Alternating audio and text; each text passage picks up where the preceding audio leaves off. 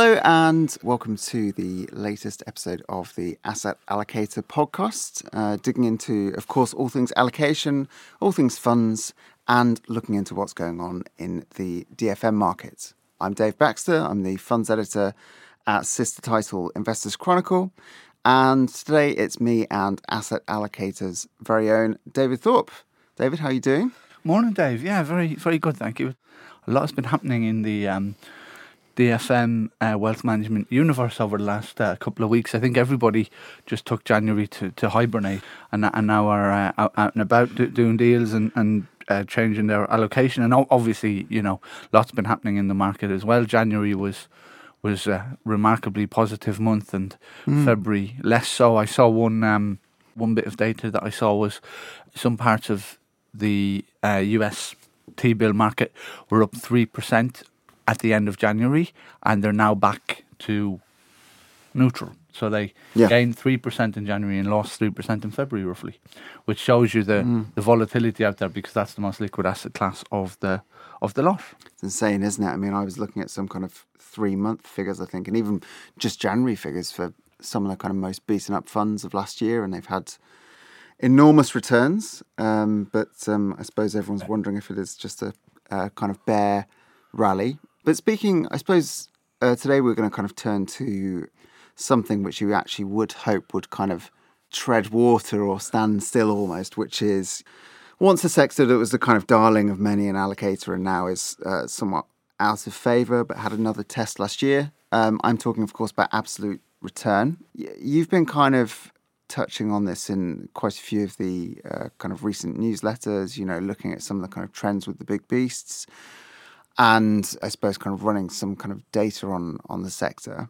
What what's kind of stood out to you on that front? Absolutely. Well, as you say, the uh, the very uh, the very clever people who do the data for us allocators, so not me, basically had a look at the uh, correlation uh, levels between the different um, targeted absolute return funds out there.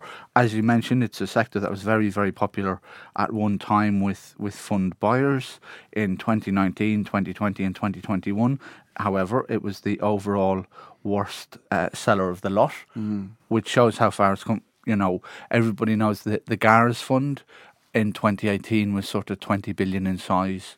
They recently announced a, a strategic review and at the time of announcing the review, it was 1.2 billion in size, which shows just how far from favour that, that sector has, has fallen. So, to the data, the average uh, targeted absolute return fund sector has a correlation to the MSCI World Index of 0.81. Mm. Which many might say is a little bit high for Pretty a, high, for, yeah. for an equity thing, and that's on a, a three-year uh, time horizon. Of the absolute return funds that are owned by the DFMs that we cover in the asset allocator database. Almost all of those funds have a lower correlation than the average. Mm. The exception to that is the Church House Tenax absolute return fund, which is 0.82 correlated, and that's the only one that is uh, correlated by more than the average, and it's owned by four of the DFMs we cover. The next most correlated is Artemis Targeted Absolute Return Bond, mm. which is owned by three of the allocators we cover and has a correlation of 0.74. There are some that have a, a completely negative uh, correlation. One of those is um, BH Macro, which is um, yes. an investment trust that uh, basically invests in the hedge fund strategies of Brevan Howard, uh, which is its its parent company. That's a trust that was in the news recently because it, it did a, a share split, a 10 for 1 share split to increase liquidity, and it has a, a correlation. Uh, which, which, as I say, is is is just about negative. It's point zero zero five of negative, and it uh, recently Quilter uh, announced that they'd bought it, and that brought the total ownership to three DFMs of the ones that we cover. Mm. But the one with the least correlation, and I thought this is a fund I have to say I didn't know a lot about, but um, there's some interesting things going on there. Is uh, Neuberger Berman's uncorrelated strategies. Yeah. Now it's it's very interesting because um, it's owned by eight uh, DFMs, but also is the most popular alternative fund in our ESG database, so it it obviously ticks some boxes there as well, and it has a negative correlation to the global equity index of 0.43, which um, which is the most most negative of any of the ones that that are uh, the most uncorrelated of any of the ones that we that we cover. Uh, it's returned three percent over the past year, which which obviously many people have bits of their investment portfolio they wish returned three percent over the past year. Um, and the average fund in the IA flexible investment sector in which it sits lost 8.4%. I mean, it's always tricky with these types of funds to, to know what, what how exactly do you uh, you know do you, do you define it? But we, we thought we'd uh, we thought we'd run those those numbers, and uh, that's that's what came back. I'm sure many of our listeners have owned target and absolute return funds in the past, or do now, or might contemplate doing so in the future. But as bond yields have risen, maybe they just think you know bonds are the thing that are uncorrelated with equities, and do we do we need to own do we need to own any anything else that's that's Yeah, yeah. I mean, I suppose it's kind of um, much like the. I suppose you can argue the is 60 40 dead conversation has now moved on to. I would argue 60 40 looks pretty healthy because bonds are cheap again and have have more room to um, act as, as ballast in, in theory. I suppose also it's interesting just be interesting to know which of these funds were caught out by kind of what uh, when you talk about correlations were caught out by what happened in the bond market last year because you did you will have seen I suppose with bonds and equities falling in tandem that correlation will have risen and therefore they um it's not really doing the job you expect of it Absolutely. I mean, certainly when you look at, um, for example, the uh, Neuberger Berman fund that we that we mentioned, that uh, the the top holdings that it it publishes are all bond future positions. Please don't ask me what how those work because there's no way I'm clever enough to know that. But that's that's what they do. And GARS, I mean, its its largest position were were uh, were, were were government bonds as well.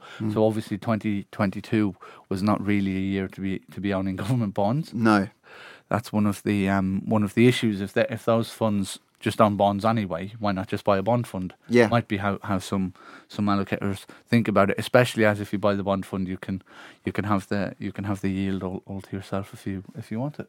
And, and do you have any sense of how allocators now feel about absolute return? Because I, I remember, you know, we, we've mentioned the fact that I suppose in the wake of the financial crash, absolute return was all the rage. But I, I remember even back in, um, say, we think of the sell off at the back end of 2018, there were even then a few allocators were kind of losing faith with absolute return just because it's it's so um, say you look at funds like the old James Clunie fund at Jupiter, it's so idiosyncratic and it relies on uh, a manager getting call correct, and also that call playing out in the market the way you'd expect, which it doesn't always do. Whereas a you know a government bond or gold, I mean, equally can be unpredictable, but But- they're perhaps a bit less unpredictable. Yeah, indeed. As you say, with government bond or gold, there there is a kind of history of what's supposed to of how they're supposed to perform in certain scenarios. Maybe there isn't one absolute return. I mean, the the sense that I've had from from speaking to to some allocators is really they've just lost faith with the with the with the sector. Some of those funds had pretty ambitious drop lines. Some of them used to say deliver a positive return in all market conditions. Some uh, GARS, I think, used to say uh, cash plus five over a rolling three year period. Those are pretty um, ambitious uh, claims to make. And I guess if you don't make them, allocators start to look elsewhere. The other thing that actually a number of people in the market mentioned was around um, their view was that to be properly uncorrelated, these funds had to engage should be engaging in in short selling of, of equities, and that actually a lot of absolute return funds have moved away from short selling equities. Although James Clunie's fund at, at Jupiter certainly did that, and but that if they don't do that, then it's really hard to see how they're how they're uncorrelated to something. Because otherwise, they're just taking long only bets, and everything that's long only is correlated to something else. It feels like you have to benefit from something going down, doesn't it? I mean, I suppose you can kind of have your currency plays and your equally, you know, you mentioned your kind of convoluted bond futures and, and so on. But yeah, of course, that can blow up. And we mentioned, you know, Clunie kind of gotten gotten the wrong end of uh, Yes, the, the exuberance in US tech stocks and Tesla and, and Ab- absolutely, yes. He, um, he, yeah, cer- certainly that that happened. Um, but the, I, I guess that's the that's the dilemma now for allocators out there. is it it's simpler, easier to explain, I guess, to client and probably lower fee to just buy the to buy the bond fund and clip the clip the coupon if nothing else than by than buy an absolute return fund. But on the other side of that ledger is what many absolute return fund investors would have said was, well, of course we didn't perform well in the QE era. The whole point of QE is to dampen volatility, and we do well when volatility is higher.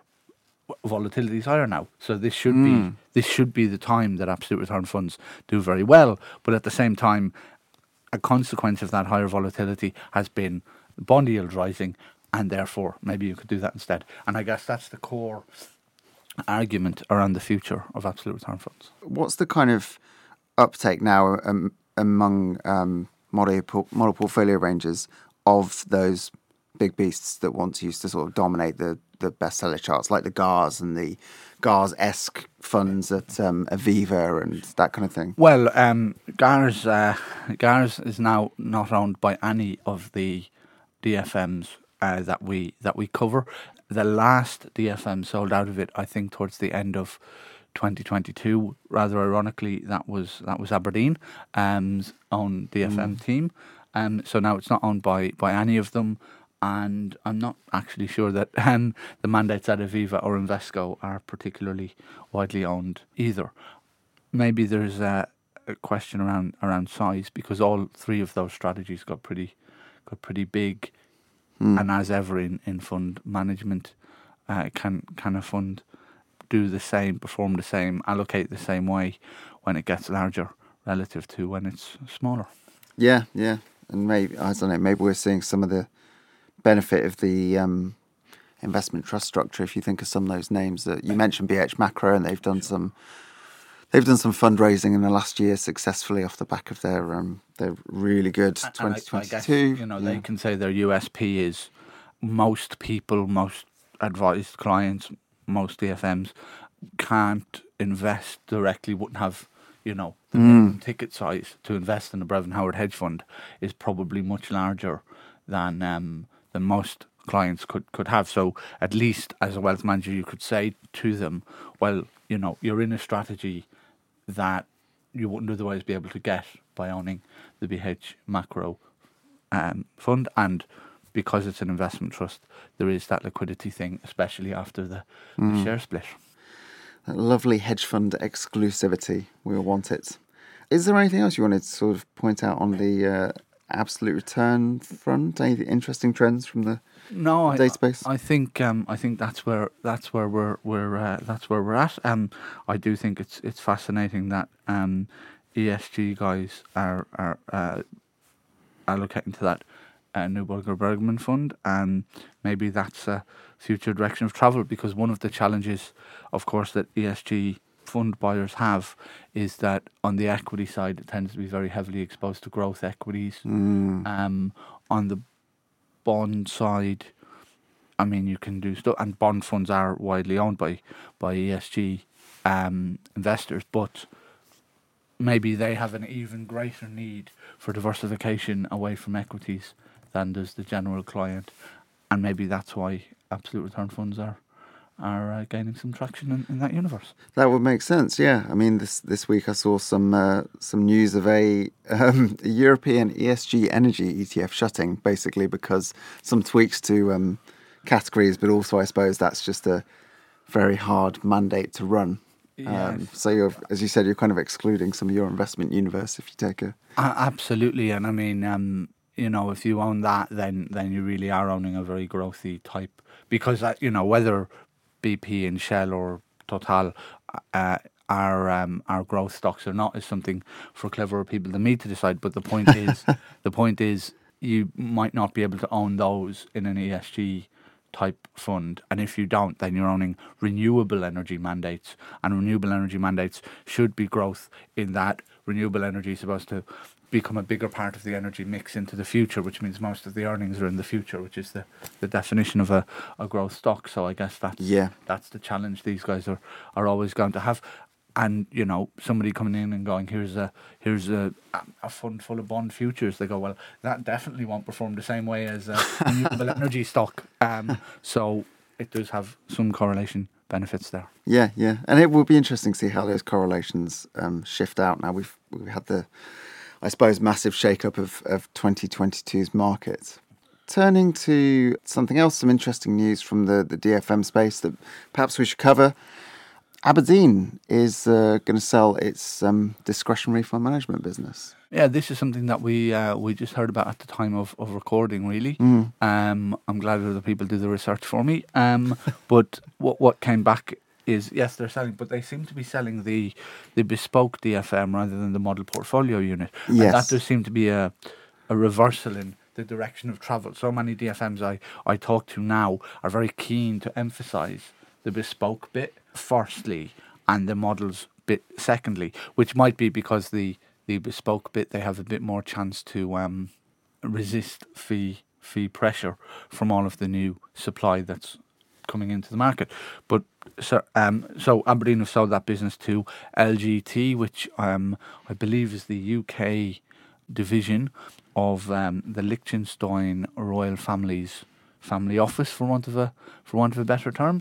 And I, I did go in to see their uh, UK CEO not that long ago, and he, he certainly certainly is quite an ambitious person and, and certainly determined to uh, to grow substantially from where they are now. And the ultimate parent company are obviously um, people who can be long term shareholders and, and ride out market volatility. So it may well be that LGT become become bigger bigger players in our, our universe. The other uh, fun news that came in that might be relevant to that was the um, Arbuthnot Latham. They came into us and had a had a chat with us, and they they mentioned that they are. Um, I mean, our, but not Latham is a, is a private bank, but they mentioned that they're intending to be quite uh, competitive. They might say aggressive in terms of um, fees Mm. in the in the model portfolio market, and they're intending to, to come in and um, perhaps disrupt on, on, on that side. So there's certainly a lot of industry news out there, and we, we try to uh, keep abreast of that as well. The more players in the market, the more choice for clients. It'll be interesting to see how that competition for bespoke business shapes up because, like you, I was I was slightly um, I was slightly puzzled by the kind of Aberdeen shift, given you think bespoke is where some of that profitability remains, and as you mentioned, there is enormous fee pressure that's really, to my eye, has really ramped up in the last two or three years in the in the MPS space.